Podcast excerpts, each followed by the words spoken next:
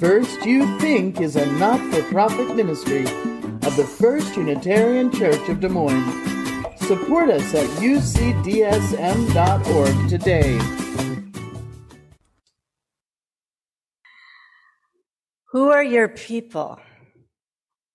A few years ago, a group of Unitarian Universalist ministers met in retreat with Resmaa Menakem, this brilliant therapist and change agent who speaks in the reading about his grandmother's hands. He asked us to go around the circle with introductions with this question, who are your people, which can be a deep or a shallow question, depending on how vulnerable and trusting and honest you feel like being with yourself, with your companions. So our group decided to go deep and one by one shared family stories of failure and success and struggle and work and ethnic identity, religious identity. People talked about their grandparents who were Jews who left Russia after decades of pogroms, Irish immigrants fleeing the famine, Norwegian farmers, Italians, Poles, Germans, someone whose great great great grandmother was born in Mexico and died in Texas, but lived her whole life in the same house. One person traced roots on both sides of their family directly back to slavery. And as friends and colleagues who hadn't known that, we just took a breath and tried to hold the weight of it Another said the same, except not the same. This one knew their people had been owners of enslaved people. It was the family business for more than a century. And some in that family were still in the present unashamed of it. And my colleague wept to tell it. Those who are dead are never gone.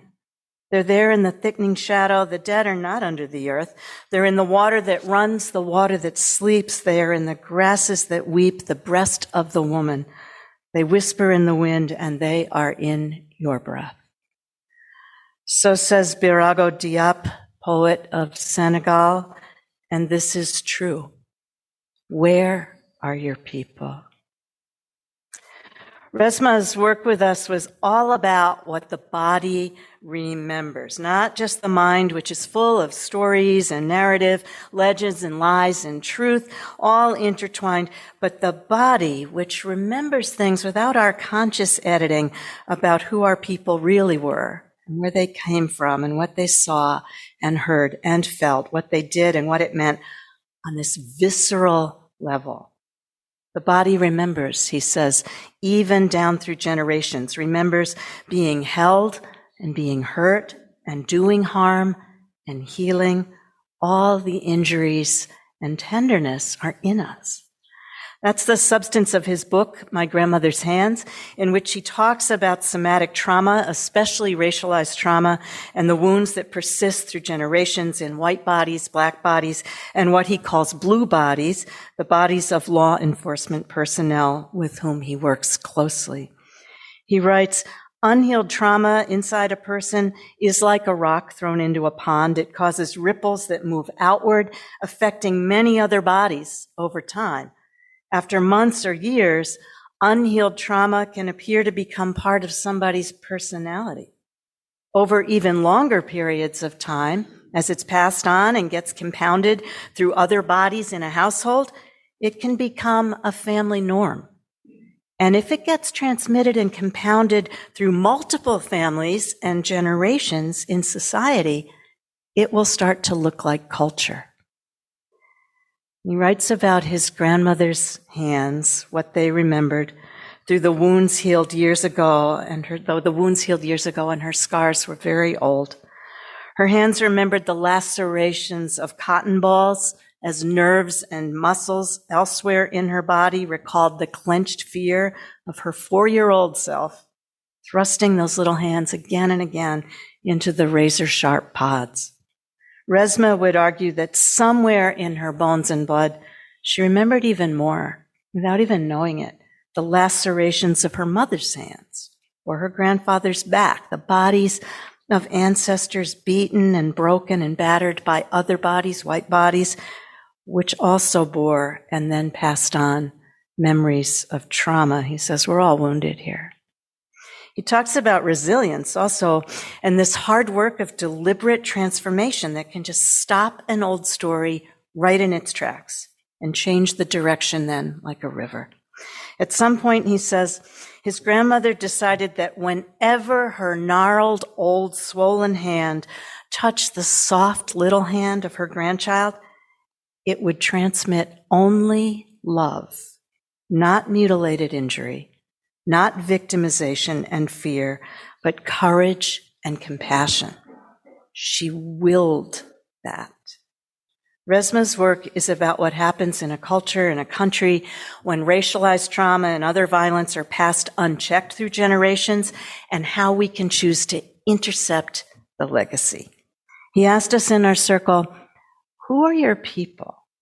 And we shared stories over three days of migration and survival, some backed up by family lore and genealogy and ancestry.com, all the official data, but others, most of it, just wisps and traces and speculation and the whispered rumors you carry in your head, all the great lonely gaps where wind and wondering blow through. That's where you start writing your new chapters, he said. Who are your people? For many years, I didn't know quite how to answer. I was adopted at four weeks old. I had no access to closed records held by the state of New York.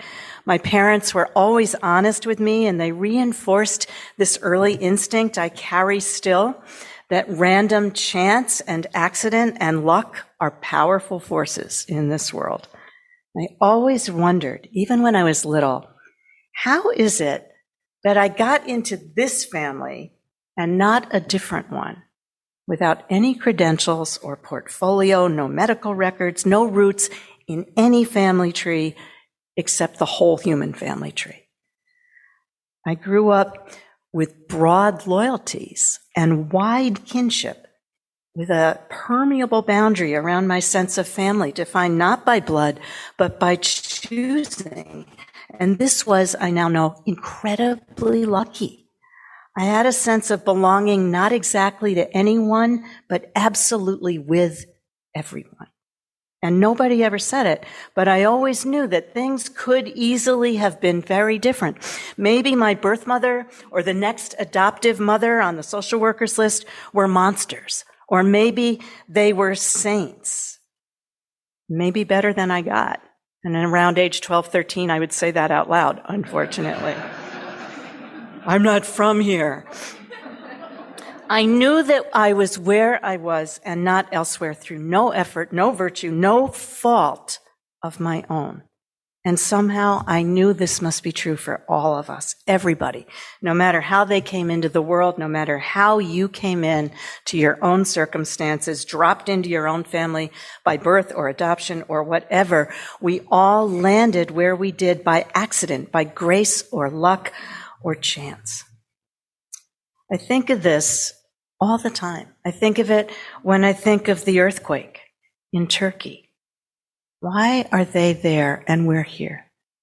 Or climate devastation anywhere, or famine, or flood, or the ravages of the capitalist white supremacist economy that roll through our whole country, affecting some people pretty much all the time, and others of us not so much. Think of yourself like a little fiery spark of spirit a mote of dust, your core self, sparkling soul, each of us just came sprinkling down and landed where we did by accident. And now we're embodied as we are, placed as we are. And what we make of our circumstances, how we choose as we go through our days, our lives, to level up the playing field, what we make of our circumstances makes all the difference. One of the earliest threads of what later became my theology was this subconscious understanding of the difference between virtue and luck and how randomly privilege falls on the shoulders of some and not others and how by luck or grace I began to know even as a little kid that there's the life you are given over which you have zero control and the life you craft over which you have mm, a little control. And I remember the first time I saw a picture of an astronaut floating in space and how moving it was. And I know now I must have recognized him as a kindred spirit, another person who seemed to have fallen out of the cosmos, not quite connected, not grounded, not trusting the ground always. And then I saw that thin line tethering him to the spacecraft that was out of the frame, the life cord binding him back to the other astronauts and life and Earth and his friends and his children, everything. That fragile, essential bond. And that also made a deep impression, though I didn't get it at the time. That is the power of the relationships we weave by hand and allegiances we nurture, all the lifelines that we toss out to each other, the safety nets that catch us when we're in some kind of free fall and believe that we're alone, which we are not. We're all related. Our people are all people, including the tree people out there, the red winged blackbird people who are packing their bags and heading back toward us pretty soon, the raccoon person I caught watching me from a tree sort of ominously by the stream this morning as I walked up here. Why still awake? I don't know. We all fell out of the sky somehow.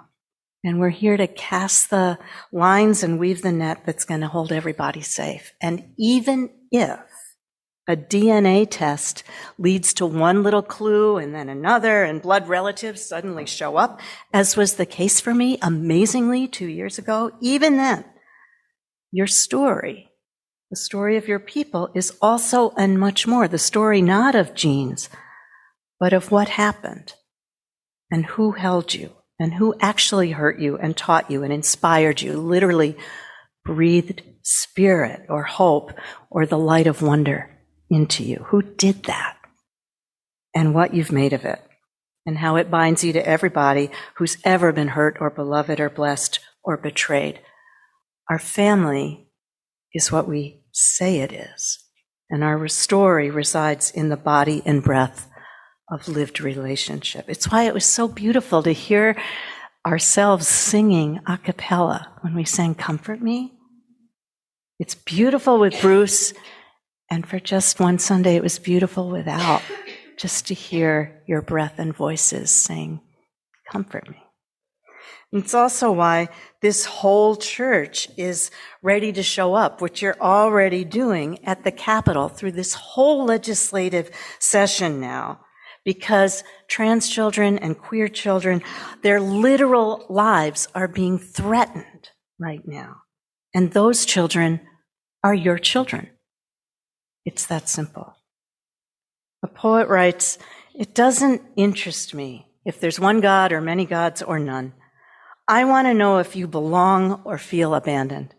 If you know despair and can see it in other people, I want to know if you are prepared to live in the world with its harsh need to change you. If you can look back with firm eyes saying, this is where I stand, I want to know if you know how to melt into that fierce heat of living, falling toward the center of your longing. I want to know if you're willing to live day by day with the consequences of love. The poem by David Whyte is called Self Portrait, and he says he wrote it to himself after looking one morning for a long, long time in the bathroom mirror. I want to know what kind of person you are, he said to his own reflection. So, a story. In the early months of the pandemic shutdown, I read about a woman in New Jersey, Tanisha Brunson Malone, 41 years old. She's a forensic technician in a hospital morgue doing work that she says she knew she wanted to do even as a child, figuring out how the human body works and why it stops working when it does it's so interesting how people come into their vocation, right? So there's children running around wanting to work in the morgue. That's good for the rest of us. Normally, she performs autopsies, preparing bodies for funerals, and she's always loved this work, which she approaches like a calling. But in those first harrowing months of COVID, it was different. The morgue where she works had to expand into an adjacent parking garage where bodies were stored in three refrigerated trucks and one more in the parking lot outside. Do you remember those early days, February, March of the pandemic, when we were hearing these horrible stories from the West Coast and then suddenly it was New York City and we couldn't believe it where we were? weight of it began to weigh her down. Her shifts were longer and longer on both ends, and at some point, she made this daily practice which saved her, saved her spirit in that time. Every day before work, she got up early. Sometimes after work, she stayed late and she went to the Metropolitan Plant and Flower Exchange, a wholesaler, and bought up all the daffodils they had. Sometimes she had to settle for carnations. It didn't matter. Every morning she arrived at work with armloads of yellow flowers. And every day before her shift, she went through that morgue and then out to those trailers and outdoors. And she placed a flower on every single body bag every single day. She is a technician. She's a scientist. She approaches the human body and death in a way that most of us don't not afraid, not repulsed, not sentimental, but it was breaking the flesh and blood heart inside her chest to see all those people there in a place where their loved ones could not visit. And many of those people died alone and would be buried alone because it was at that point in the pandemic. She doesn't make a ton of money, but she spent, she says, when she was pressed about it, about $100 a week on flowers for weeks and weeks and then months on end until the florist who was onto her eventually gave her a discount, but still, tons of money. And no one saw the flowers but her and the funeral directors who came to pick up the bodies.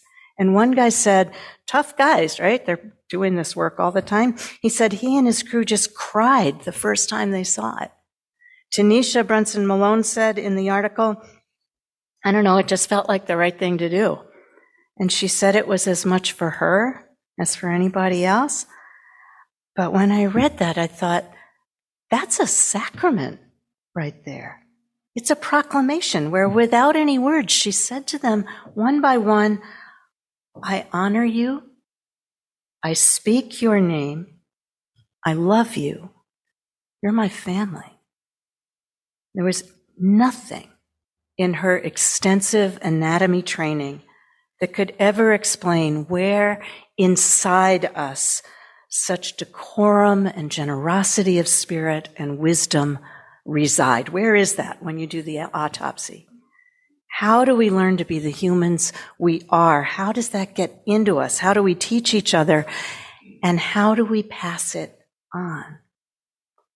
The genealogy I care about is not about genetics, not how did you get your blue eyes, your brown hair, or your blood type, but how did your conscience come down to you? Who taught you to be good?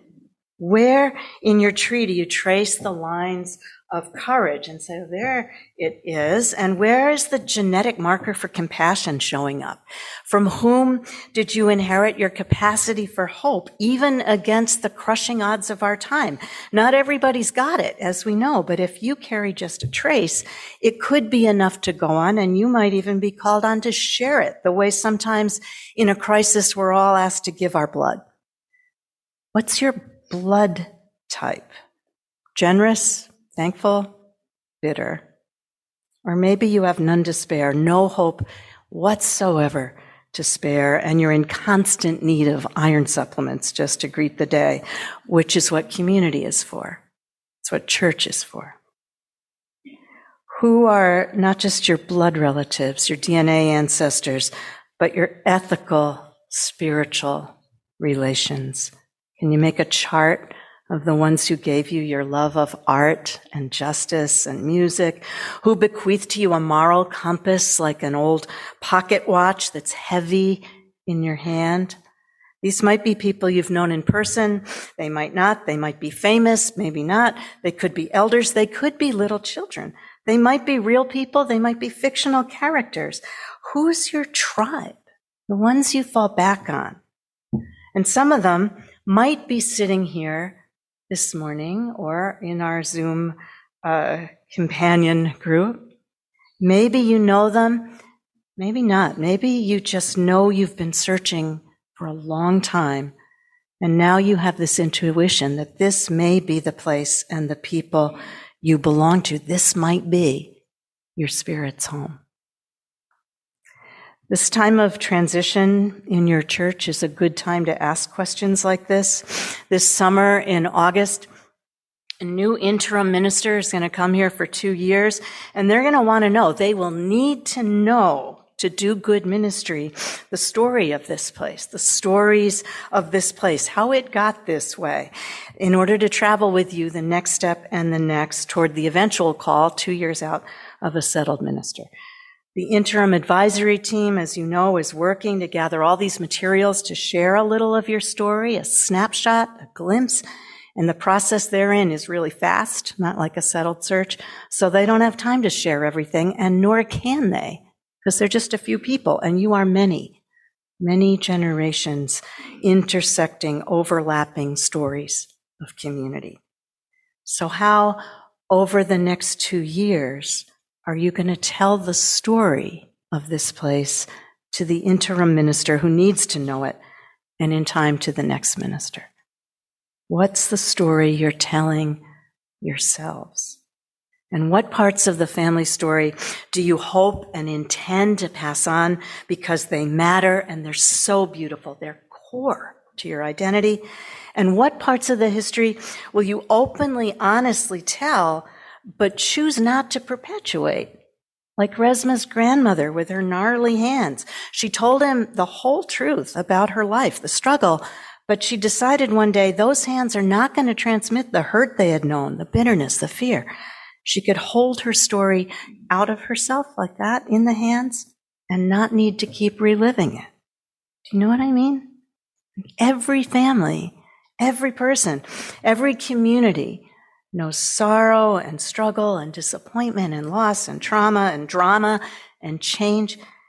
We speak what happened to us among us, speak our truth, which in community is complex. It's many, many truths. And then we decide, what are the next chapters now? The life we intend to shape, the kind of people we mean to be. What matters in your church? What do you stand for, care about, trust, believe in? And how did you get like this? And what do you want to be next? What will you leave behind because it can't really serve you very well anymore? And what is waiting? All of us carry inside, among trouble and trauma, flashes of courage, wild aspiration, sympathy, kindness, all together. Our lives are just like we're sorting through the boxes, all this stuff that is our inheritance. And we choose by our actions and intentions what pieces of it the future gets. Who are your people is a question not about tribalism or parochialism or exclusion. It's an orientation of the heart. And I think of the words of the apostle Paul, we're surrounded by so great a cloud of witnesses all these people, living and dead, people we know, people we don't, our spirit family. They're shining light to guide us. When I was small at night, I used to close my eyes and try to picture them, my relatives, my real people. This is again 12, 13 years old. My birth mother and her mother and grandmother, great grandparents, all the way back. I would close my eyes in my bed and wait to see if I could see them walking toward me with their arms outstretched, trying to find me. And of course, I couldn't see them. And sometimes I still do it. I close my eyes and try to picture all my ancestors, blood relatives, adoption family, they're all mixed up. I don't ID them at the gate of the bed here saying, nope, you're not really my people. Eh, I'll take anybody. And some, maybe they're not my ancestors at all, but they're ancestors in spirit, people whose light I'm trying to carry forward, keep from going out. So I close my eyes, try to conjure them, assure them I'll cherish what they've left in the world. And then I open my eyes, and here we all are, right? This community, others we're so glad to be part of. We redefine all our uh, lives a good answer to the question about our people, the ones to whom we're accountable. And we expand that circle ever wider till those on the margins are brought to the center and the whole family is just right here. We sang just now in all different verses at all different times, perfect singing, I think. Oh, where are our dear fathers? Where are our dear mothers? Oh, how can I be lonely? My friends are all around me. Their loving arms surround me. Day is breaking in my soul. Who are those people? So take a breath and in the silence here, breathing in and breathing out the spirit of life, gather into your mind the faces, the names of one or two or several people, living or dead, present or past, who've inspired you, breathed into you the breath of life and hope. I'm going to ring the chime again, and then into the silence and out of it just whisper their names the way you did before in the meditation. Just speak their names so we can all hold them.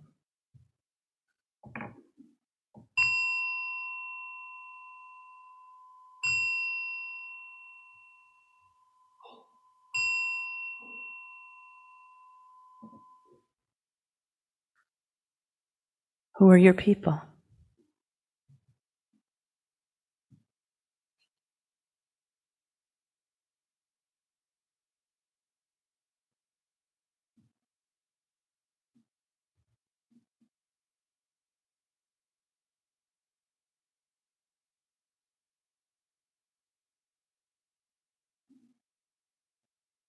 Spoken and unspoken, we will cherish and honor them all.